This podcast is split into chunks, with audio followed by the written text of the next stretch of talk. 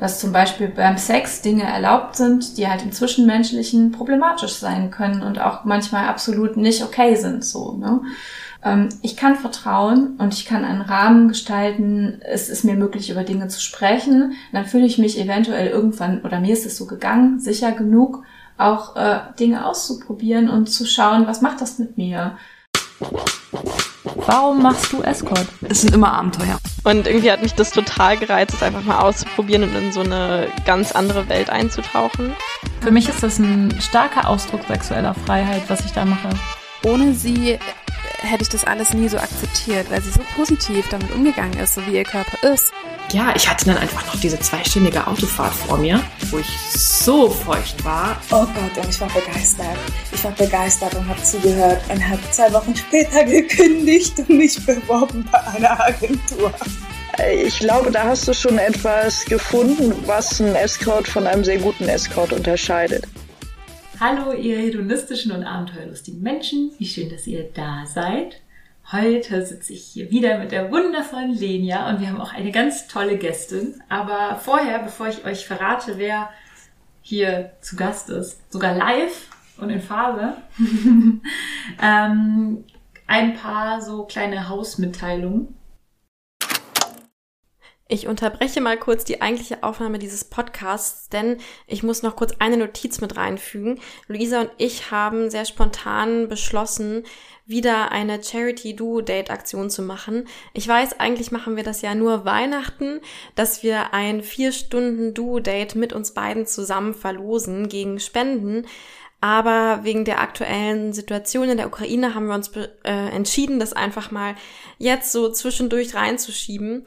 Und genau, alle Infos dazu findet ihr auf meiner Website lenia-escort-berlin.de.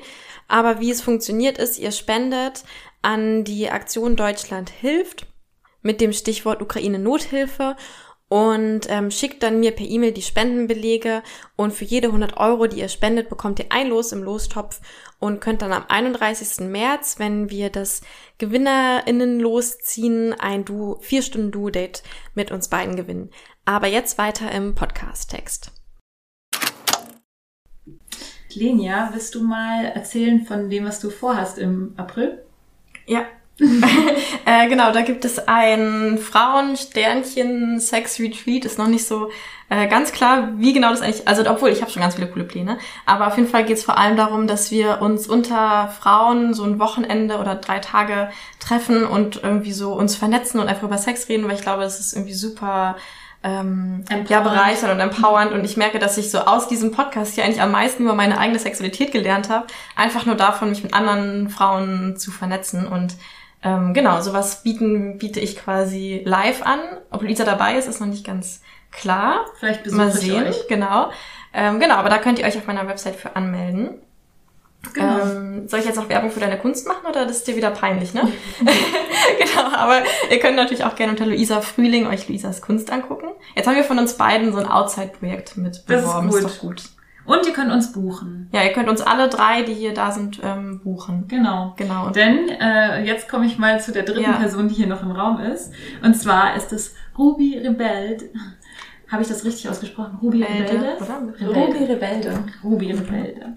Schön, dass du da bist, Ruby. Ruby, Ruby ist Vorständin von Hydra, äh, lebt in Berlin und ist eine berührbare Domina. Ganz genau. ich muss gerade so ein bisschen lachen, weil ich letztens eine E-Mail bekommen habe von einer Person, die meinte, wenn wir das nächste Mal Gästin oder Vorständin im Podcast sagen, dann ähm, dann hebt er sein Abonnement auf. Das heißt, wir haben jetzt gerade einen Hörer verloren. Ja, Schade. Es war schön, dass du da ja. warst bisher.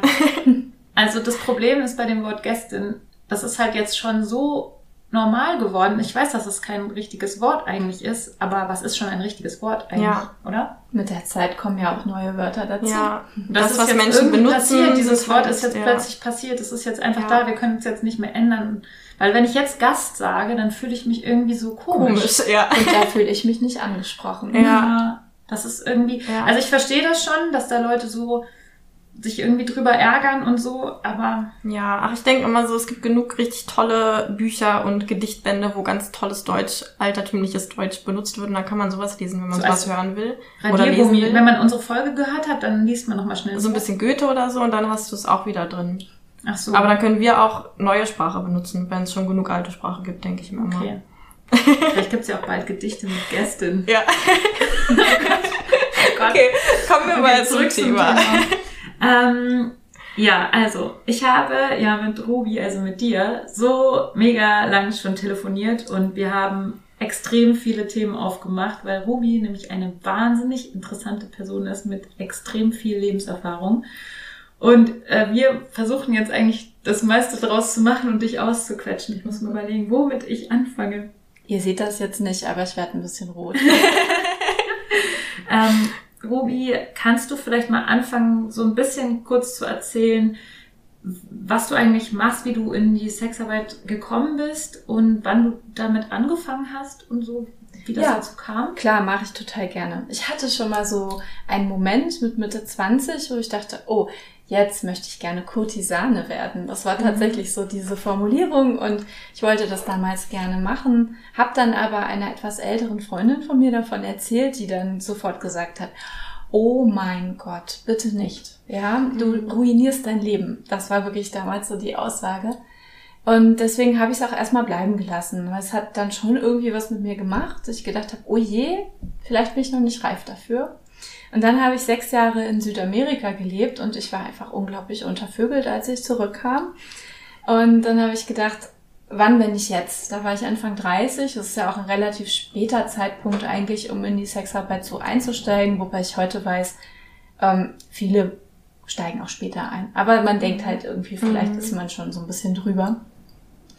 Und dann habe ich angefangen, Full-Service-Sex-Work zu machen, habe also äh, damals bei Kauf mich ein Profil gemacht und bin dann eben ähm, bei einer Agentur auch platziert gewesen. Und äh, dann habe ich angefangen, auf so Männerüberschusspartys in Berlin in einem Club zu arbeiten mhm. und habe einfach, ich hatte das Gefühl, ich muss so viel sexuell nachholen. Mhm. Ich hatte mhm. so viele Sachen noch nicht probiert und da hatte ich dann wirklich die Gelegenheit, so ziemlich alle Stellungen mal auszuprobieren. und das habe ich zwei Jahre gemacht, ähm, damals noch so unterm Radar sozusagen, also nebenberuflich. Und ja, dann ähm, bin ich irgendwann vollberuflich eingestiegen.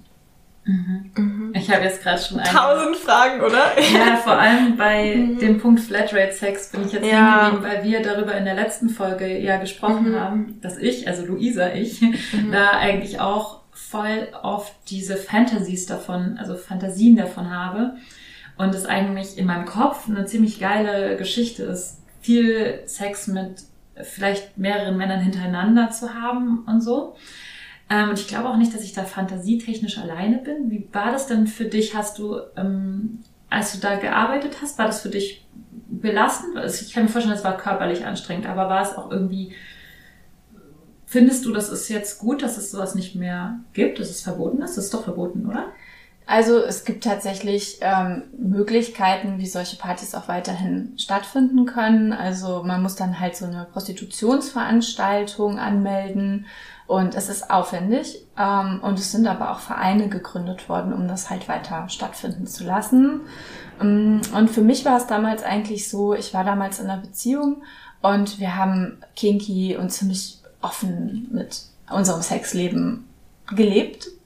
Und dann sind wir irgendwann in diesem Club und ich habe gesehen, krass, was es alles so gibt, ja. Statt halt einen Günststuhl und verschiedene Separés und ich war damals äh, in der Bottom-Position in dieser ähm, Beziehung, also ich war sozusagen submissiv und ähm, dann hat er mich halt hergeliehen sozusagen. Und mhm. ich fand das toll, ich fand das mega, also vor allem auch, weil, es mir irgendwie so ein geborgenes Gefühl gegeben hat, äh, weil er immer sehr aufgepasst hat, dass es mir mhm. auch gefällt und so. Und gleichzeitig, Entschuldigung, hatte ich so das Gefühl, ähm, wow, äh, irgendwie erlaubt mir dieser Rahmen jetzt hier ganz anders mit mir und meiner Sexualität umzugehen.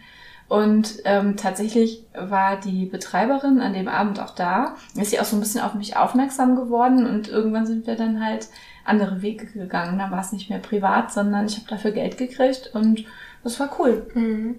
Ich überlege gerade, ob wir, weil ich habe nämlich mich dann auch nochmal belesen, nachdem wir darüber geredet haben. Und es gibt ja für die, die das jetzt vielleicht nicht kennen da draußen, dieses Prostituierten-Schutzgesetz, ähm, was es seit, du weißt es besser, seit 2000... 2017. Okay, also noch gar nicht mal so lange tatsächlich. Mhm. Krass. Ähm, genau, was, äh, was es da gibt. Und da ähm, steht halt irgendwie, ich glaube nicht so ganz wörtlich, aber dass so Gangbang-Partys und so diese Flatrate-Bordelle und sowas irgendwie ähm, verboten sind. Ähm, und ich, also da gibt's auch eine Begründung, die auch irgendwie einleuchtend ist, dass ähm, dass es, es muss halt gewährleistet sein, dass Sexarbeitende vor jedem sexuellen Kontakt ihren Konsens geben können müssen. Und wenn du jetzt einen Flatrate-Sex, ähm, hast und dann sozusagen ein Kunde oder eine Kundin dahin geht ähm, und bezahlt und dann quasi Anspruch, in Anführungszeichen, hat auf beliebig viel Sex, dann müsste es ja so sein, dass quasi dann auch jede Sexarbeiter, sag ich mal, da irgendwie beliebig viel Sex geben müsste, auch wenn sie das vielleicht gar nicht will oder so. Genau, also das ist so die, was in diesem Gesetz, glaube ich, so der Gedanke ist.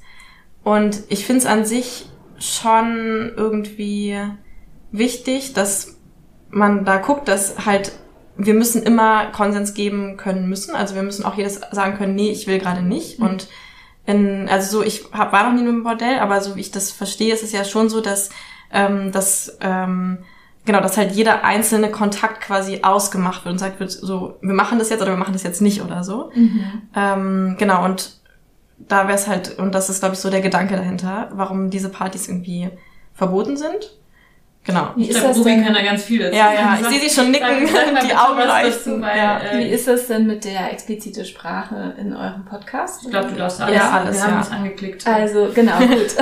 Weil ähm, das ist wieder so eine, so eine Art, wie das Gesetz etwas behandelt, von dem es nicht richtig genau, versteht, was es eigentlich ist. ja. ne? So die, ähm, das ist vor allen Dingen gar kein Bordell, wo das, wo diese Partys mhm. stattgefunden haben, sondern einfach eine Event-Location. Mhm. Da finden auch Disco-Abende oder irgendwelche Partys oder Techno-Events statt mhm. oder so. Und an manchen Abend ist halt dann eher Hedonismus ähm, mhm. das Thema des Abends. Und die Betreiberin, äh, die sagt auch immer, wer ficken will, muss freundlich sein. Also das ist ähm, mhm. sozusagen der Einstieg von, von jeder Dame, die dort halt gegen Geld an dem Abend Zeit verbracht hat, mhm. äh, war halt, äh, du musst nicht mit irgendjemandem intim werden, wenn du das nicht möchtest. Mhm. Und das heißt also, was ich da gelernt habe, war Konsens real zu verhandeln, mhm. manchmal ohne explizit ähm, darüber zu reden, aber über die Kontrolle von fass mich lieber mhm. hier an oder also ich ähm, deute sozusagen auf meine Schulter oder auf meine mhm. Brust oder halt auch deutlich zu zeigen, was ich nicht mhm. möchte, eine Hand zu heben oder sonst was. Aber halt auch mit Leuten vorab zu reden, ne? Sag mal, auf was stehst du eigentlich? Mhm. Und ah, ja, das finde ich auch cool oder nee, das gefällt mir nicht. Und da wird schon Konsens auch verhandelt. Mhm. Das ist nicht am Fließband Sex haben, überhaupt nicht. Ja. Ähm, es ist nur einfach das Involvieren von mehreren Menschen ohne diesen total fest abgesteckten Zeitrahmen. Ne? Mhm. Also Quickie oder halbe Stunde mhm. oder sowas ist alles vollkommen egal. Ich kann auch einen ganzen Abend mit einer Person rumhängen, mhm. wenn mir das halt gerade gut gefällt. Ja? ja? Und das läuft von alleine. Das braucht dort ja. keine Person, die sagt, hab mit der Person oder mit dieser Person Sex, sondern es gibt auch Leute, die werden den ganzen Abend nicht aktiv. Die wollen ja. halt zuschauen. Ja. Und es gibt wieder Leute, die sind dann sehr aktiv. Und ich hatte Abende, wo ich keine Ahnung, mit 20 Leuten geschlafen habe und ich hatte Abende, dann hat's mich gar nicht gekickt so. Ne? Mhm. Da habe ich mich halt schön an der Bar unterhalten mhm. und mit Leuten über Sex geredet. Ne? Mhm. Ja, also eine Sache, die mir auch gerade noch eingefallen ist, ist, dass als wenn man sowas alleine veranstaltet, dann darf man das halt auch. Also ich dürfte mich jetzt quasi, ich, ich dürfte jetzt so eine Party ähm, oder auch ich, ich dürfte mich selbst als Flatrate ähm, Dürftest du das dürfte ich, ja. rechtlich. Also ich genau. dürfte zum Beispiel auch eine Party organisieren ja. und sagen, okay, am so und so vielten mache ich genau. so eine Party. Genau, schwierig wird es dann wieder, wenn wir es zusammen machen. Ach. Das ist dann, genau, aber du alleine dürftest es theoretisch machen, weil dann gibst du ja deinen eigenen Konsens sozusagen auch. Ähm, genau, aber ich finde auch, da steckt ja dieses Bild dahinter, dass unsere KundInnen halt ähm, immer zu uns kommen und uns dann dieses in alle Körperöffnungen drehen und alles von uns wollen, was es gibt. Aber ich meine, das Leben basiert halt auf Konsens und so ist es in unseren Dates genauso, dass halt dass es halt immer, dass halt Konsens irgendwie immer ein Thema ist, worüber man irgendwie in Kontakt gehen muss, selbst wenn es jetzt nicht ausgesprochen ist. Und das Gleiche, glaube ich, ist halt auch bei so einer Gangbang-Party oder so. Das ist dann auch nicht so, dass dann alle da hinkommen und denken, sie haben jetzt einen Anspruch auf mich, sondern trotzdem gibt's ja dann irgendwie so Konsensverhandlungen. Also ich habe vor allem auch gehört, dass die Männer untereinander ja auch sehr drauf achten. Ne, dass da, also ich weiß nicht, wie deine Erfahrung damit ist, aber dass auch Männer beobachten, wenn ein anderer ähm, Gast sich da irgendwie nicht 100% an alle Regeln hält, dass dann alle sofort sagen, hey, du so nicht und raus und so. Also ich hätte da auch Leute gehen können, gehen lassen können, mhm. ne? So. Ich finde nur immer interessant bei diesem Gesetz, also dem Prostituierten-Schutzgesetz, es macht Sexarbeitende so anders als andere mhm. Menschen. Ja. Kein Mensch interessiert sich dafür, ob du auf Tinder mit mhm. wie vielen Menschen intim bist und dich triffst und, und so weiter. Aber ja. wenn es eine sexarbeitende Person ist, ja. spielt es auf einmal eine Rolle. Ja. Und auch in einem Swingerclub wird nicht mitgezählt. Oder mhm. ähm, da ist es zwar gut, wenn eine Person draufschaut, dass da auch wirklich Konsens herrscht, mhm. aber es ist nicht so, als ob die Person ähm, nicht das eigene Mitspracherecht ja. hätte, ob sie will oder nicht, ja. oder er will oder nicht. Ja. Und das ist ein großes Problem. Ja. Und da fühle ich mich echt bevormundet. So. Ja, das wird uns halt immer abgenommen. Das Recht, also das, dass wir selbst entscheiden könnten, was wir eigentlich wollen. So, das wird ja, sobald Geld im Spiel ist, denken Menschen immer, haben wir ja gar keinen, ähm, äh, ja, wie sagt man das so? Ja, genau, irgendwie so, ja. Oder man wir können ja gar nicht während man Sex mit einer einzigen Person hat, plötzlich seine Meinung ändern und ja. sagen so, ich möchte jetzt aber nicht mehr. Und mhm. das kann man ja auch äußern. Ja. Ähm, und das macht eigentlich keinen Unterschied, ob man mit vier Leuten Sex hat ja. und irgendwann zwischendrin sagt, du, ich muss mal auf Klo, mach mal Pause oder sowas. Ha, so viel zum Thema äh, Flatrate-Sex. ähm, und nachdem du diese Erfahrung gesammelt hast, auch in Bordellen zu arbeiten und diese Flatrate-Partys. Ich hake mal ein, es war kein Bordell. Ah, okay. Mhm, sondern halt ein Club. Hast du Ah, also Club im Sinne von diesen Event-Locations, wo dann wirklich auch gezielt Events stattfanden und ja. so weiter. Also du hast noch nie in einem Bordell oder so gearbeitet? Also ich habe mich eingemietet. Ne? Mhm. Aber als so als ähm, Teil des Teams im Bordell habe ich nicht gearbeitet. Mhm. Außer wenn du sagst, ähm, das Team im SM-Studio ist gleich ein Bordellteam. Also wir verstehen uns schon auch so. Mhm. Das ist klar. Aber es ist halt einfach eine andere Art von Sex. Mhm. Okay, und ähm, was ist alles dazwischen passiert? Also was machst du jetzt und wie kamst du dahin? Mhm. Ich habe ähm, irgendwann gemerkt, dass es mir dann zu viel körperlich anstrengender Sex war. Also ich brauchte einfach manchmal Zeit, um zu regenerieren danach. Und dann habe ich gemerkt, dass dieser ganze Rein-Raus-Akt auch nicht so mein Ding ist. Also ich hatte ständig irgendwie Fantasien, ähm, die eigentlich eher mit meiner, ich denke mal so ein bisschen Ursprungssexualität, ähm, halt BDSM zu tun hatten. Und ich hatte zunehmend das Bedürfnis, das mehr ausleben zu wollen, auch ähm, gegen Geld halt. Und deswegen bin ich danach äh, in einen Escort-Service eingestiegen, die äh, insbesondere halt auch BDSM-GespielInnen vermitteln. Und äh, das habe ich eine ganze Zeit lang gemacht und hatte erst unglaublich Sorge, ob ich das würde gestalten können, so, weil das war ja schon auch ein Sprung ins, ähm, ja, ins kalte Nass sozusagen. Ähm, und das hat mir aber Spaß gemacht und ich habe gemerkt, ja, das ist mein Ding, aber manchmal vermisse ich es, Dinge zur Verfügung zu haben, wo ich weiß, dass es die in einem BDSM-Studio gibt. Ne? Und du hast, ich hatte zwar einen sehr gut sortierten Koffer, den habe ich auch immer noch und manchmal mache ich ja auch noch Hotelbesuche dann ähm, kommt er zum Einsatz. Aber es ist schon was anderes, wenn äh, also quasi das Thema Leitmotiv ist an dem Ort, wo du arbeitest, dann findest du einfach andere Sachen vor, Seilzüge und so weiter. Und das bringt mich dazu. Heute arbeite ich als berührbare Domina, aber es ist auch ein Prozess gewesen. Ich habe angefangen als ähm, sogenannte Passive zu arbeiten. Also ich war in der nehmenden Position und habe zum Beispiel masochistische Spiele mit mir machen lassen, aber eben halt auch ganz äh, klar Full Service äh, gehört dann im BDSM-Studio auch dazu. Es machen die meisten passiven Anbietenden. Und dann bin ich irgendwann mal in eine Session dazugerufen worden von einer dominanten Kollegin, die dort äh, Rohrstock-Erziehung gemacht hat. Ich fand es ziemlich, ziemlich cool. Mhm. Also es hat mich wirklich sehr erregt und ich habe gedacht, wow, das möchte ich auch. Da habe ich gemerkt, dass ich halt auch so eine aktive Seele in mir habe und dass mir das vielleicht was geben könnte, mehr die Dinge gestalten zu können, als darauf zu hoffen, dass dem äh, Gast oder der Gästin was Kluges einfällt, was sie mit mir anstellen wollen. Ne? Und so ist das gekommen, dass ich dann erst geswitcht habe und ich switche ja heute auch noch so ein bisschen. Ne? Also es gibt so ähm, zwei, drei Praktiken, die ich ganz toll finde, passiv. Also Kitzeln zum Beispiel oder Atemreduktion oder ähm, auch also schweres Gewicht auf meinem Körper spüren. Das finde ich ganz toll, passiv, das genieße ich sehr. Und das mache ich auch immer noch passiv. Und dann habe ich mich aber mehr so auf den aktiven, dominanten Bereich eingestellt. Und das passt auch gut dazu. Ich habe ja so eine Hypnose-Ausbildung gemacht und das ähm, war dann sehr schön, diese Dinge dort auch einbringen zu können. Mhm.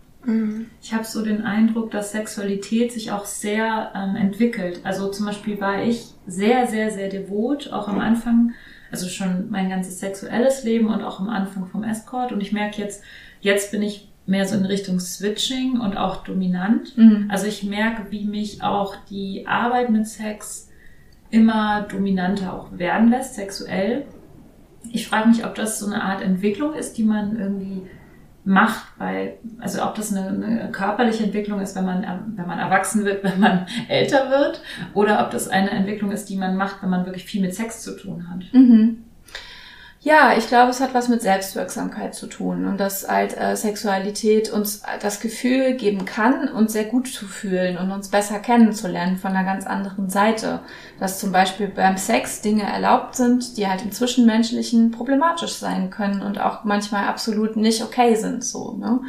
Und ähm, das ist dann vielleicht so der Moment, wo man merkt, ich kann vertrauen und ich kann einen Rahmen gestalten. Es ist mir möglich, über Dinge zu sprechen. Dann fühle ich mich eventuell irgendwann, oder mir ist es so gegangen, sicher genug, auch äh, Dinge auszuprobieren und zu schauen, was macht das mit mir? Und festzustellen, doch, das, da ist noch viel mehr. Und ich habe nicht den Eindruck, dass das irgendwann aufhört. Ne? Mhm. Also, ähm, um das einfach auch zu sagen, ich bin über 40 und habe ähm, das Gefühl, da ist noch so viel zu entdecken und das hört nicht auf.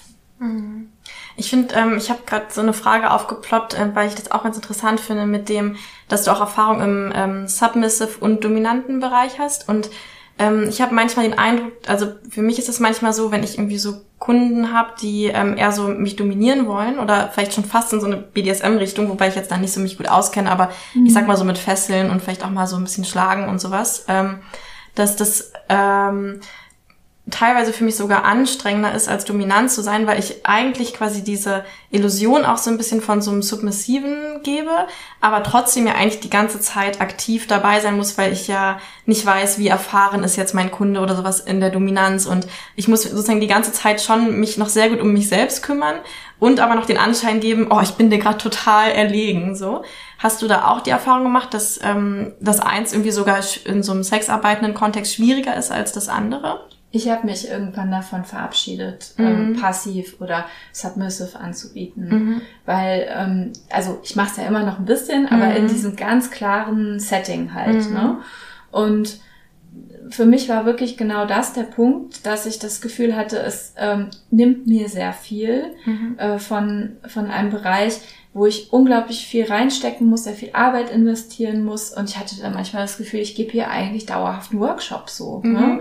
Und es passiert auch heute noch, dass Leute mich dafür buchen, weil die halt wissen, dass ich halt auch Workshops gebe, dass ich so Mentorings mache und so.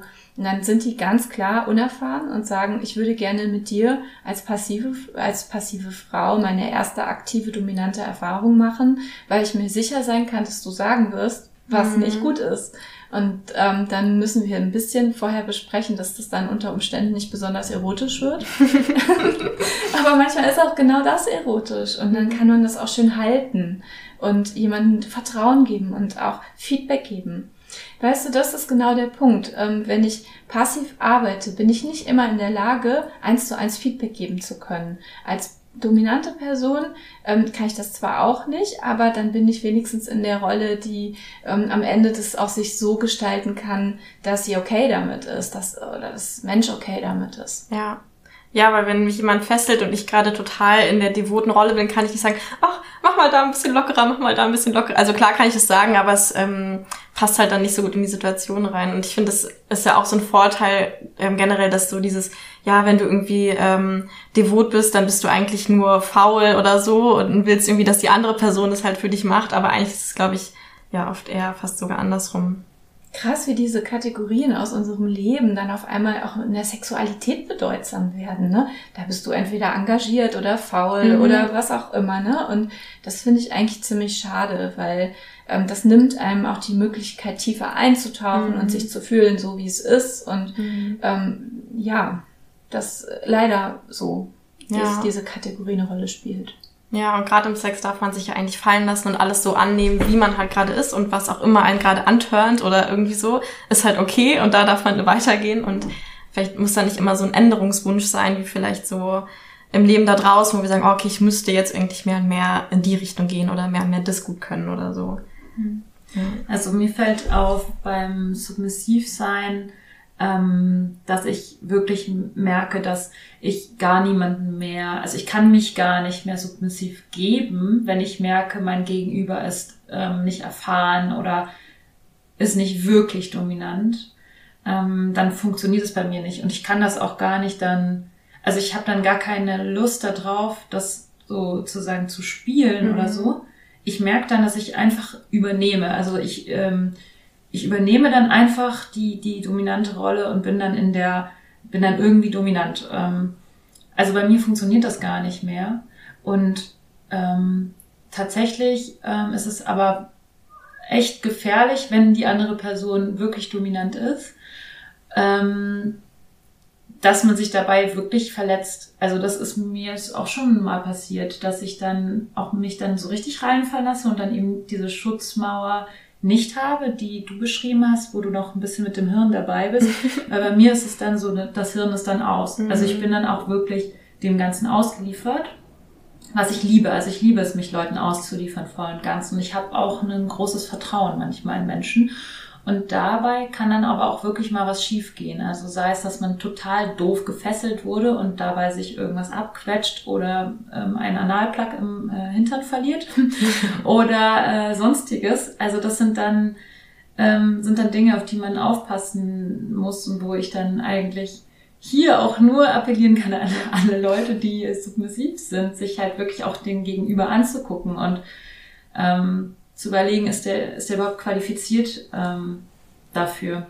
Ja, ich habe auch noch eine andere Erfahrung gemacht. Ja, also wenn wenn es halt um Submissivität geht, ist meine Erfahrung, dass es häufig ähm, Menschen sind, die mich buchen, die dann so ein bisschen in die Liebeskasper-Richtung gehen. Und ähm, also die halt durch diese Submissivität, in die sie mich bringen, in dieser Rolle, dann auf einmal so eine übertriebene Zuneigung zu mir ausleben wollen. Mhm. Und da habe ich halt gemerkt, dass mich das triggert. Also ähm, ich habe in den letzten Jahren halt einige traumatische Erlebnisse in meiner Sexualität aufgearbeitet und je mehr ich die aufgearbeitet habe, umso mehr hat mich das halt ähm, dann auch davon abgehalten, mich in solche Situationen zu begeben, weil mein Gefühl war ganz klar, ich weiß es nicht, ob ähm, hier gerade was auf mich projiziert wird oder ähm, das, ich hatte das Gefühl, mich schützen zu müssen. Und das ist ja genau das, was du gerade sagst, Luisa. Ich möchte mich hingeben können. Und ich möchte nicht Angst haben, dass jemand eventuell im Eifer des Gefechts, weil so viel Emotionen auch bei der Person involviert sind,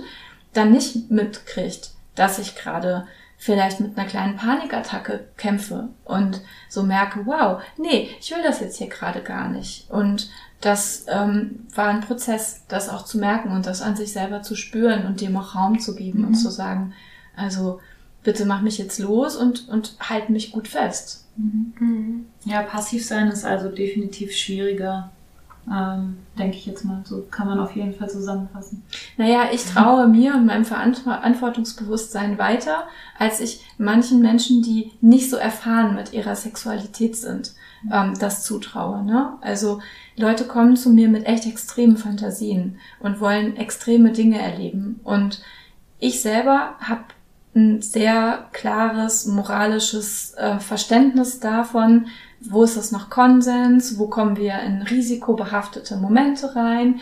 Dann habe ich mir einfach überlegt, kann es die Person vielleicht auch triggern und über die Klippe stoßen sozusagen? Kann ich das dann noch auffangen? Welchen Rahmen habe ich mit der Person? Also du meinst, ähm, dass man auch eine dominante Person triggern kann durch Passivsein? Ähm, ich rede jetzt, wenn ich selber mhm. dominant bin und ah, ne, mhm. so, weil du hast ja gefragt, dass, mhm. dass es ähm, vielleicht ein Unterschied sein könnte. Und mein Ding ist halt echt, dass ich halt mir selber äh, darüber Rechenschaft ablege. Und das mhm. weiß ich nicht, ob die andere Person ah. das tut, die mich dominant bucht und mich äh, submissiv vielleicht über die Klippe äh, gehen lässt, in Anführungsstrichen, und ich bin vielleicht wirklich tief drin und dann hält die Person mich nicht, wenn das was aufmacht. Ich finde, BDSM kann unglaublich aufmachen. Mhm. Und da habe ich Ansprüche. Mhm. Also da buche ich lieber eine Kollegin, das muss ich ganz ehrlich sagen. Mhm. Ja. Was für Fantasien sind es denn, äh, mit den Menschen da zu dir kommen? Weil du gerade meintest, das sind teilweise total krasse Sachen, die die ausprobieren wollen. Also das Krasseste, was ich mal erlebt habe, war ähm, eine Inhaftierung über 48 Stunden. Ähm, da waren wir eingemietet in einem Apartment. Äh, die Person wollte nicht ins Studio, was irgendwie für mich sehr seltsam war, weil es gibt ja Studios, die auch so Zellentrakte mhm. haben und wo man sowas irgendwie toll umsetzen kann. Aber nein, es sollte eher so im Privaten sein. Und dann bin ich dem auch nachgekommen. Und das war wirklich abgefahren, ne? Also in Ketten schlafen, ähm, fixiert. Äh, also er. Ja, mhm. ja, ja, ich war in der dominanten Rolle. Mhm. Und ähm, Zwangsernährung hat da eine Rolle gespielt und also Folter mit äh, Elektroschocks und verbunden sein, also und um, um einen Tisch herumlaufen müssen, also so mühlenartig. Er hatte sehr lange Zwangs, äh, Zwangsszenarien und Folter in Guantanamo studiert und hatte das dann so im Prinzip aus sich umgesetzt. Aha. Und dann hatte er sehr lange Sinnesentzug und so. Und das war wirklich richtig, richtig, richtig abgefahren. Und ähm, das 48 Stunden aufrecht zu erhalten, danach habe ich zehn Tage Pause mhm. krass. Also hattet ihr dann so ein richtiges auch Drehbuch oder irgendwie bestimmte Dinge, die er sich gewünscht hat, mhm. die du dann auch äh, terminlich sozusagen abgearbeitet oder hast gedacht, okay, jetzt muss er erstmal zwei Stunden Ketten liegen und dann mache ich mit ihm das und das? Oder? Mm, naja, ich meine, er hätte sich das wahrscheinlich so vorgestellt, aber ich fand, das ist eigentlich zuwider dessen, was er erleben will, denn er will ja Kontrollverlust erleben ja. und dann erlebt er den mit mir auch. Ne? Mhm. Also du hast dir dann was ausgesucht von der Liste von Dingen, die Wann ich was mache. Ne? Aha. Und ich habe dann halt auch festgestellt, das war so ein Moment, wo ich auch gemerkt habe, ich selber brauche aber auch Zeit, wo ich mit mir gut umgehen kann und wo ich nicht dieses Biest bin, was ihn quält. Ne? Mhm. Also halt, ich wollte auch in Ruhe schlafen können, zum Beispiel. Mhm. Und das heißt also, das habe ich auf mich angepasst, was da ähm, auf seiner Wunschliste stand. Und manche Sachen habe ich auch nicht gemacht, weil ich das nicht gefühlt habe, so dass das gerade gepasst hat. Ne? Mhm. Und konntest du dann zum Beispiel ihn einfach mal drei Stunden irgendwo lassen und dann dich selbst mal rausnehmen, Kaffee trinken und so weiter und dann wieder in die Biestrolle zurückkehren? Oder warst du die ganze Zeit 48 Stunden gefühlt irgendwie in, in der Biestrolle für dich? Mm, ja, ich war eher in der Biestrolle und am Ende habe ich ähm, das mal, also ich habe einen Cut gemacht und gesagt, entweder wir machen jetzt einen Moment Pause und gehen raus und ich kann spazieren gehen oder Kaffee trinken. Ich brauche jetzt mal Zeit für mich. Dann machen wir weiter. Aber das war so der Moment für ihn, dann war es auch gut. Ne? Dann haben wir einfach etwas eher aufgehört. Mhm. Und wann war dieser Cut-Moment dann? Es war so 40 Stunden. 40? Ja, mhm. also nach 40 Stunden. Und war das eine erotische Erfahrung für ihn? Oder ja. das ist wahrscheinlich bei BDSM auch immer gar nicht so einfach zu sagen, oder? So was, ähm, also gerade, ich weiß ja nicht, ob ihr da auch irgendwie sexuellen Kontakt hattet oder genau, also das heißt, wenn man das jetzt von außen sehen würde, dann wäre daran eigentlich nichts, ich sage jetzt mal sexuell oder erotisch, aber trotzdem ist es für ihn eine erotische Fantasie gewesen. Ich denke, dass, ähm, also ich weiß es, dass er sehr lange davon gezehrt hat. Mhm. Bis heute weiß ich nicht, weil durch Corona der Kontakt einfach abgebrochen mhm. ist. Ne? Er kommt aus dem Ausland. Ähm, aber ja, also natürlich, er hatte sich da ewig drauf gefreut und ich weiß nicht, wie häufig er sich vielleicht auch darauf einen runtergeholt mhm. hat, vorher und nachher und so. Aber in der Situation ging es mir darum, äh, ihn eben nicht geil zu machen, sondern mhm. ihn zu quälen und ihn das spüren zu lassen, dass es hier nicht um ihn geht oder nur negativ um ihn, um ihn geht. Mhm. Das ist irgendwie so spannend, dass, ähm, ja, ich frage mich mal, was so dahinter steht, dass man quasi sowas irgendwie geil findet, obwohl man es in dem Moment trotzdem nicht davon irgendwie angetörnt ist. Oh, dazu könnte ich was sagen. Mhm. Ich habe das nämlich auch mal erlebt oder ich habe ja ganz viele solche Vorstellungen von so Missbrauchsfantasien äh, und so. Mhm. Und ich habe einmal, ich habe zum Beispiel auch diese Vorstellung, ähm, betäubt zu werden und dann mm, missbraucht zu werden oder so. Mhm. Genau, und dann habe ich ja einmal mit jemandem, den ich auch wirklich gut kenne und vertraue, da war ich sehr, sehr betrunken und dann habe ich gesagt, wenn ich jetzt von diesem Rotwein, den ich getrunken habe, einschlafe, weil das passiert, wenn ich Rotwein trinke, dann kannst du, darfst du, wenn du möchtest, trotzdem mit mir Sex haben, weil ich darauf halt stehe. Ich habe dann also gemerkt, wie er dann so angefangen hat und so, ich war so wirklich wie so ein Stein auf dem Bett und konnte mich auch nicht mehr bewegen, weil ich gemerkt habe, wie mich dieser Rotwein, wie schwer der mich gemacht hat. Ich glaube, im Panikmoment hätte ich mich natürlich trotzdem bewegen können. Das ist ja, der Körper funktioniert ja dann mhm. trotzdem in so einem betrunkenen Zustand auch. Und ich war ja auch noch wirklich irgendwie so halbwegs bewusst. Ich habe das dann so mitbekommen und ich habe auch mitbekommen, wie, mit, wie er mit mir Sex hatte. Aber auch nur so, ähm, wie so kleine Schnipsel. Und ich weiß, dass ich währenddessen keine große Erregung gespürt habe, weil es war ja wirklich nur so ein körperliches benutzt werden, wo ich aber nicht viel spüre, weil ich auch meine Muskeln nicht bewege und so, weil ich so entspannt bin von dem Alkohol. Und ich habe aber danach, die Tage danach und auch die Wochen danach und teilweise jetzt noch, denke ich da manchmal dran. Und das macht mich dann richtig an. Und mhm. diese Vorstellung, dass das halt gewesen ist und wie sich das angefühlt hat, das ist dann in meinem Kopf, wenn ich in diesen Fantasien bin. Ähm, weshalb ich glaube, dass diese, dass diese Kink-Sachen oder dies, dieser Moment vielleicht für ihn einfach eher so ein Erleben war, auf ja. das er dann wieder zurückgreifen Eine kann. Investition in die Zukunft sozusagen. Ja, ich glaube, es befüllt äh, die erotische Vorratskammer ja. und aus der man sich dann bedient, ähm, wenn man es gerade nicht umsetzen kann oder wenn man mit sich alleine ist und so. Umgekehrt habe ich das auch mal erlebt. Also das war eine, ähm, ein Einschluss, äh, den ich als passive ähm, Frau im Studio mitgemacht habe. Also der Gast hatte sich gewünscht, dass eine passive Frau dazukommt und mit eingeschlossen wird. Nicht in der gleichen Zelle, sondern daneben, aber er wollte mhm. hören, was passiert, wenn die Ketten, Ketten rasseln und mhm. so weiter. Und aber es war sozusagen ein dominante, dominanter Sexarbeiter in dabei, die das gemacht hat. Sexarbeiterin. Okay, okay. Genau. Und da gab es dann immer eine Aufsicht. Ja, ja, genau, okay. Mhm. mhm. Okay. Genau, ja. Und das ähm, waren insgesamt 24 Stunden.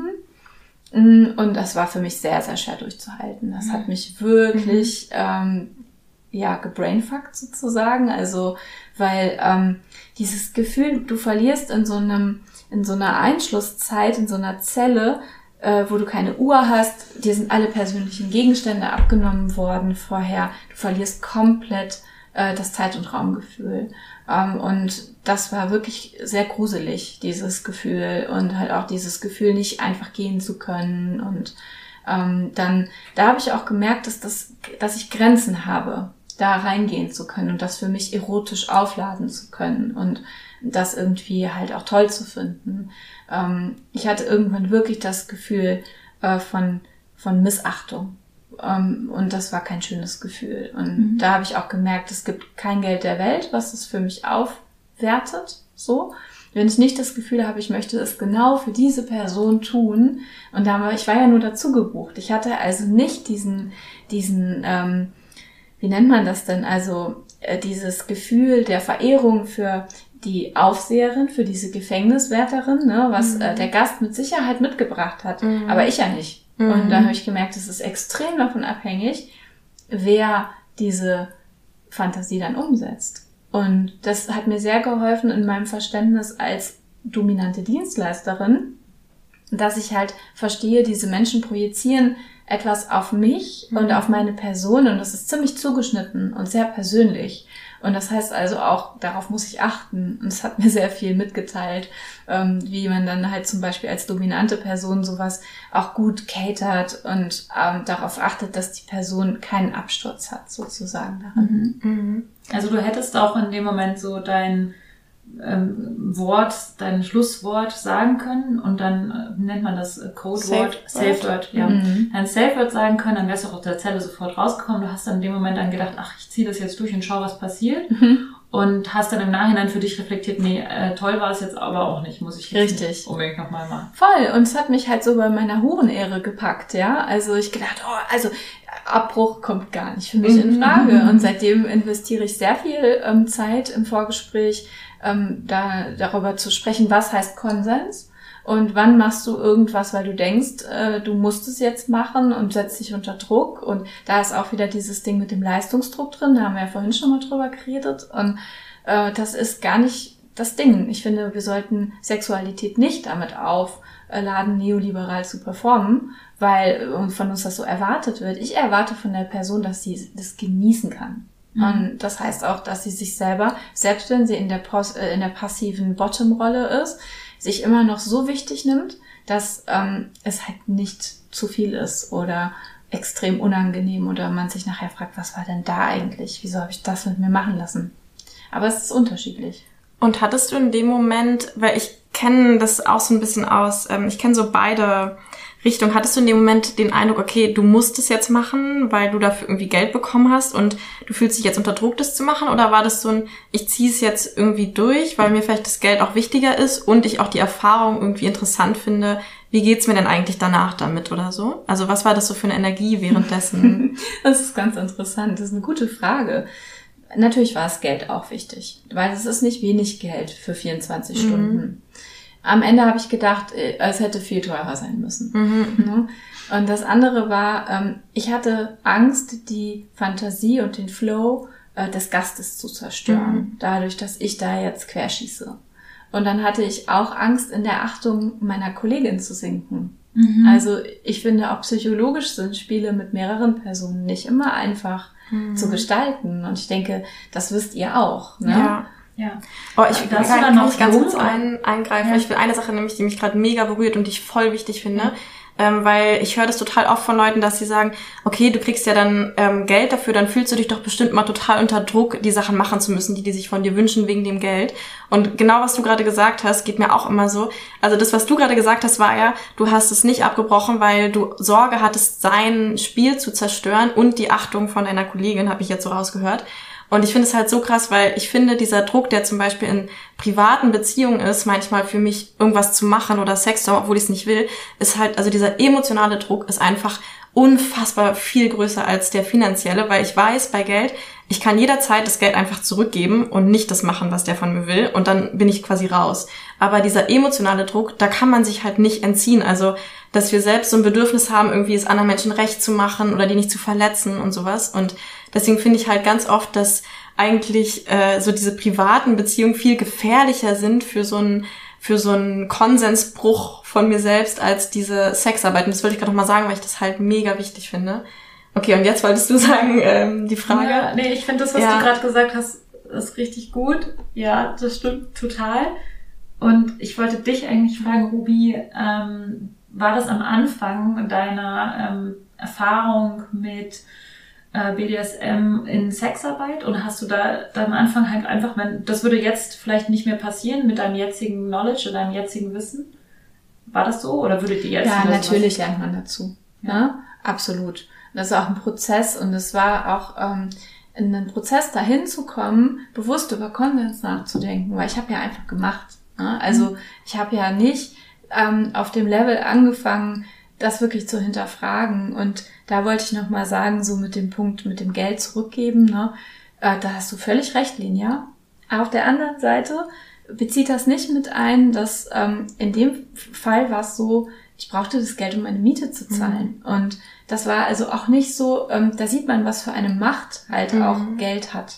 Und, äh, was für eine Triebfeder das ist, auch Leute ausbeuten zu können und so. Mhm. Und ich denke, das ist immer sehr relativ, aus welcher Position mhm. heraus man was verhandelt. Und ich denke, was ich KollegInnen rate, ist es immer so, so zu gestalten, dass sie genügend Geld verdienen, um auch Nein sagen zu können an der Stelle und eine, eine, eine Sache abzubrechen, weil sie vielleicht vorher grundsätzlich schon einen Honorar aufrufen, was sie leichter auch eine Sache mal ablehnen lassen lässt. Mhm. Also du meinst, dass das Honorar eher niedriger ist, sodass sie dann auch Nee, umgekehrt. Nee. Also ich würde sagen, ich rate immer, überleg dir, was du verdienen willst und wie viel du arbeiten willst. Und dann ist es so, dass ähm, ich auch dazu sage, bedenke auch, dass du Anfragen bekommst, die, die so für auf der Grenze sind, ne, die in einem Graubereich sind. Will ich die machen, will ich die nicht machen? Und es ist immer gut, dein ähm, Honorar so hoch anzusetzen, dass du easy auch sagen kannst, mache ich nicht. Ne? Mhm. Das ist natürlich jetzt ähm, eine betriebswirtschaftliche Planung, die nicht mit der Realität unbedingt übereinstimmen muss. Ne? Die Erfahrung macht man ja früher oder später. Aber es ist auf jeden Fall gut, von Anfang an darüber nachzudenken, dass man sich nicht so abhängig machen sollte durch ein niedriges Honorar, dass man dann am Ende halt auch ähm, wirklich auch das Gefühl hat, alles machen zu müssen, um überhaupt an diesen Punkt zu kommen, mhm. wo man sagt, ab jetzt bin ich in dem Monat an der Stelle, wo ich es nicht mehr muss, sondern mhm. wo ich mhm. kann oder möchte. Ja, ja, das ist auch gut, dass du die Privilegien vielleicht nochmal ansprichst, einfach aus denen wir wahrscheinlich alle drei jetzt so ein bisschen reden, dass wir halt jetzt nicht in einer super finanziellen Zwangslage stecken, nehme ich jetzt einfach mal so an. Ähm, dass wir das vielleicht einfach nochmal jetzt hier nochmal drin haben, dass man das als hörende Person weiß. Ja, wo du gerade von so, oder wo wir gerade eigentlich so ein bisschen von so Anfängerfehlern und sowas sprechen. Ich habe auch gesehen, dass du auch ähm, so Coaching für SexarbeiterInnen machst. Mhm. Und ähm, ich dachte, vielleicht können wir mal darüber reden, was sind so die größten Anfänger-Einsteigerfehler. Und an dieser Stelle haben wir uns dann eine kleine Pause gegönnt, in der wir so über Dinge geredet haben, über die Sexarbeiten eben reden, wenn sie vergessen, dass das Mikro noch läuft. Zum Beispiel sehr ausgiebig über die richtige Pflanzenpflege aller schönen Pflanzen, die ich so in meiner Wohnung habe.